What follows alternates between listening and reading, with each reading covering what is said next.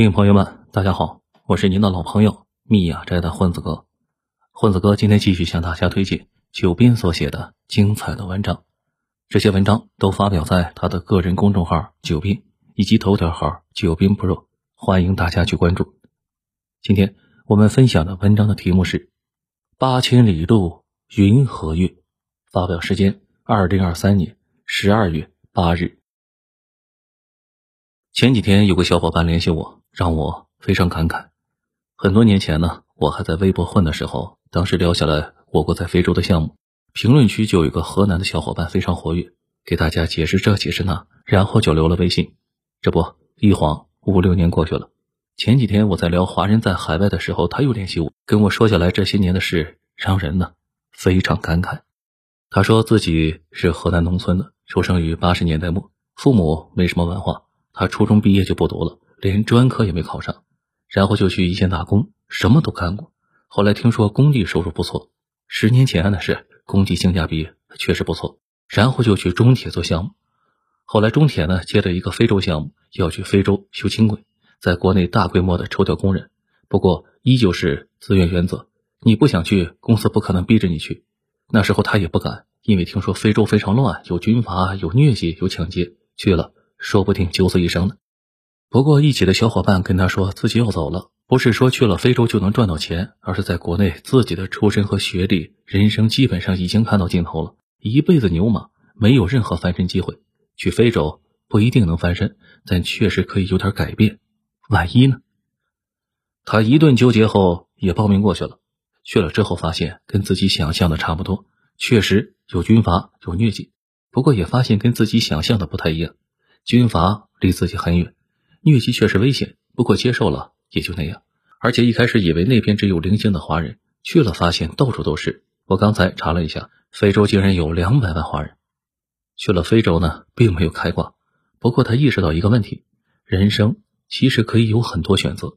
今后每次碰上那些可以改变的机会，就一定会去尝试抓一下。比如工地去开卡车的，要培训一批，培训期间呢，只给最低工资。他去了。工地要教大家日常英语，为了将来呢去其他国家接项目做准备，他也去了，在那里学了几百句的常用语。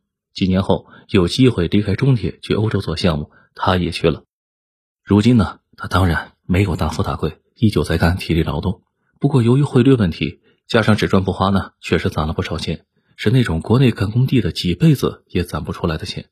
他说自己跑了很多地方，学会的最重要的事情就是多去接纳不同的可能性。世界上的路并不只有一条，而且他有个感触啊：如果一次机会出现在自己面前，然后发自内心的很抵触，仔细思考一下，这种抵触的原因是什么呢？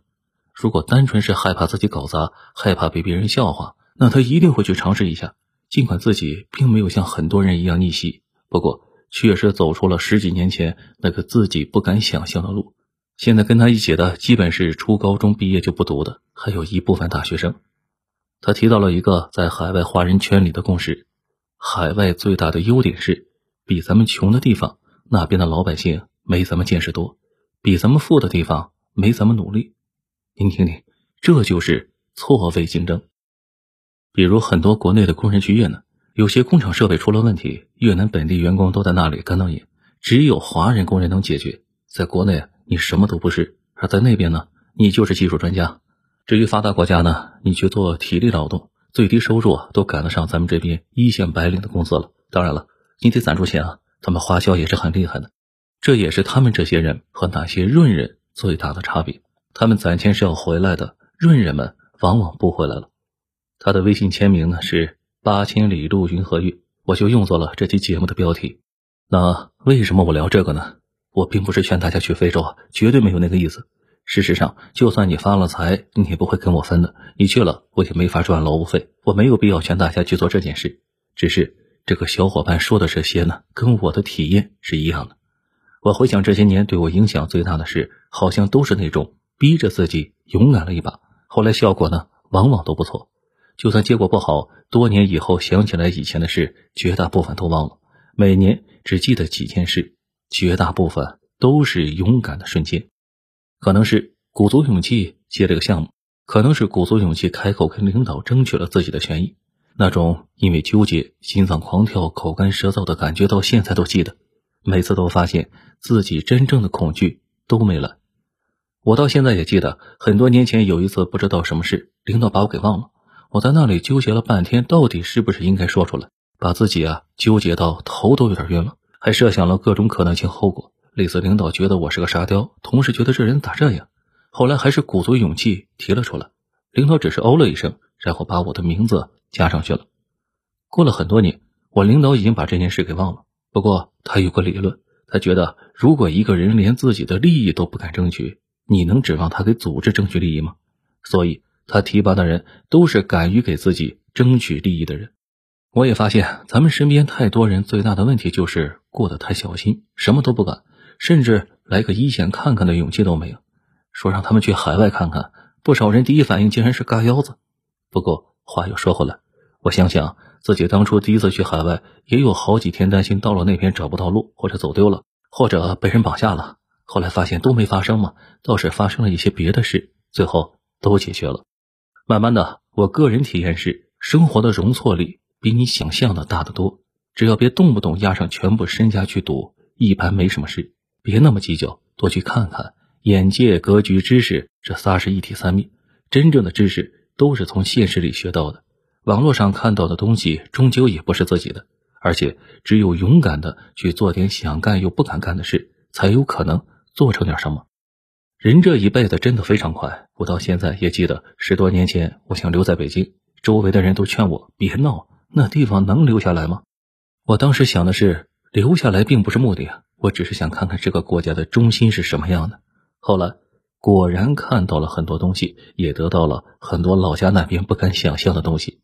当然了，当初一起来的小伙伴呢，现在几乎都走了，我可能过几年也要撤。不过来过的小伙伴都说自己不后悔，因为确实看到了更大的世界。就算当初待在老家，这些年呢，并不会好太多嘛。后来出国呢，也是这样。领导说海外有件事需要人过去看看，我在口干舌燥情况下表示想去看看。后来尽管没有带来多少财运，不过确实知道了外边是什么样的。我能写这么多年还能继续下去，多多少少呢，也是因为确实见过不少东西。现在回过头来看，这些年对我影响最大的事呢，都是那些没什么准备、没什么信心，依旧往前走了一步的事。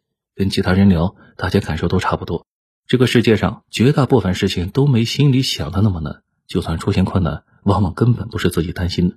我们经常有一种误区啊，觉得干啥事一定要干成，干不成就会丢脸，被人笑话。其实想多了，别人很快就把你忘了。前几天有同事跟我聊，他这几年最丢人的几件事，让他现在有阴影，问我有没有觉得他是个沙雕的。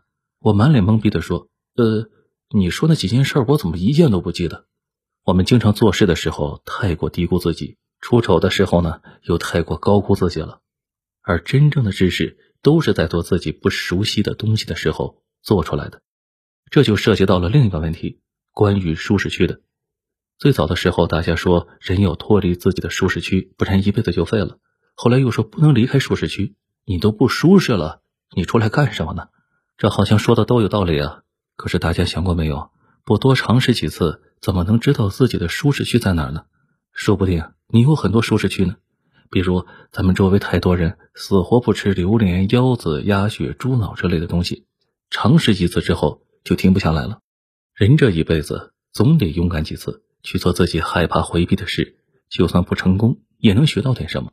最可怕的就是一辈子小心翼翼，什么也没干，什么好东西也没体验，很快就过完了。咱们的教育很多时候太过功利化，把赚钱和做人上人当成了终极目标。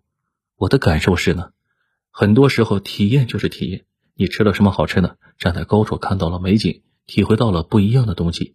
你钱呢，并没有变多，也没有成为人上人，但是人生依旧丰富了很多。所以这些年，我慢慢觉得，人追求的不应该是财富，太过功利性为目的，最大的问题是扼杀行动的可能性。就好像当初我写文章，如果是为了赚钱，那肯定是写不到现在的。大家也知道，做自媒体刚开始的时候，百分百是赚不到钱的。人生呢，应该以丰富为目的，去体会各种可能性。就算没做成，又能怎么样呢？只要不去以命相搏，动不动压上全部身家，输了又不能怎么样呢？你看见的东西多了，反而可能会发现赚钱的机会，而且也不一定输。内心丰富了，本身就赢了。之前跟领导有个谈话，说咱们这些年好险啊！你说咱们是怎么做到那么多项目，从做方案到调试，最后都能交付的？万一从一开始就把方向搞错了呢？领导说我糊涂了，每次我搞出问题来，自己都忘了。他作为领导，就在笔记本上记下来，这些年已经记了几大本了，怎么会一直都对呢？其实每一个项目都有点像开车从一个城市去另一个，中间可能有走错的地方，可能方向都不对，但是总是不断的在调整。一会儿看地图，一会儿问路，一会儿发现走错了，又得掉头往回走。反正只要根据目标不断调整，最后总能达到目的地。有几个项目从一开始思路就是错的，只是后来做的过程中发现了，然后调整了过来。这也是另外一个问题。咱们的教育是准备前置，也就是你准备了三年，然后去考试嘛。现在世界里基本是一边干一边准备，这就需要先开枪再瞄准。很多人出了大学呢，一直不适应，其实就是整个幼年和青年时期打了思想烙印，总是想准备好了再开始。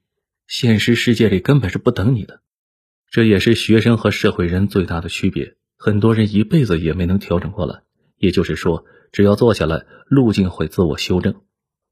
文章呢，就聊到这里吧。今天这篇呢，本来是想说我的新书《弹性生长》在岁末上市了，一直写这么多。书里讲什么呢？看标题就知道了。说实话，我呢对这个书名呢不是太满意，不过我也想不出来更好的，就先这样吧。老规矩啊，开售第一波是段万亲笔签名版，数量有限，在我的公众号里就有购买链接，欢迎大家下单支持。好了，感谢您的收听，我们下期节目再会。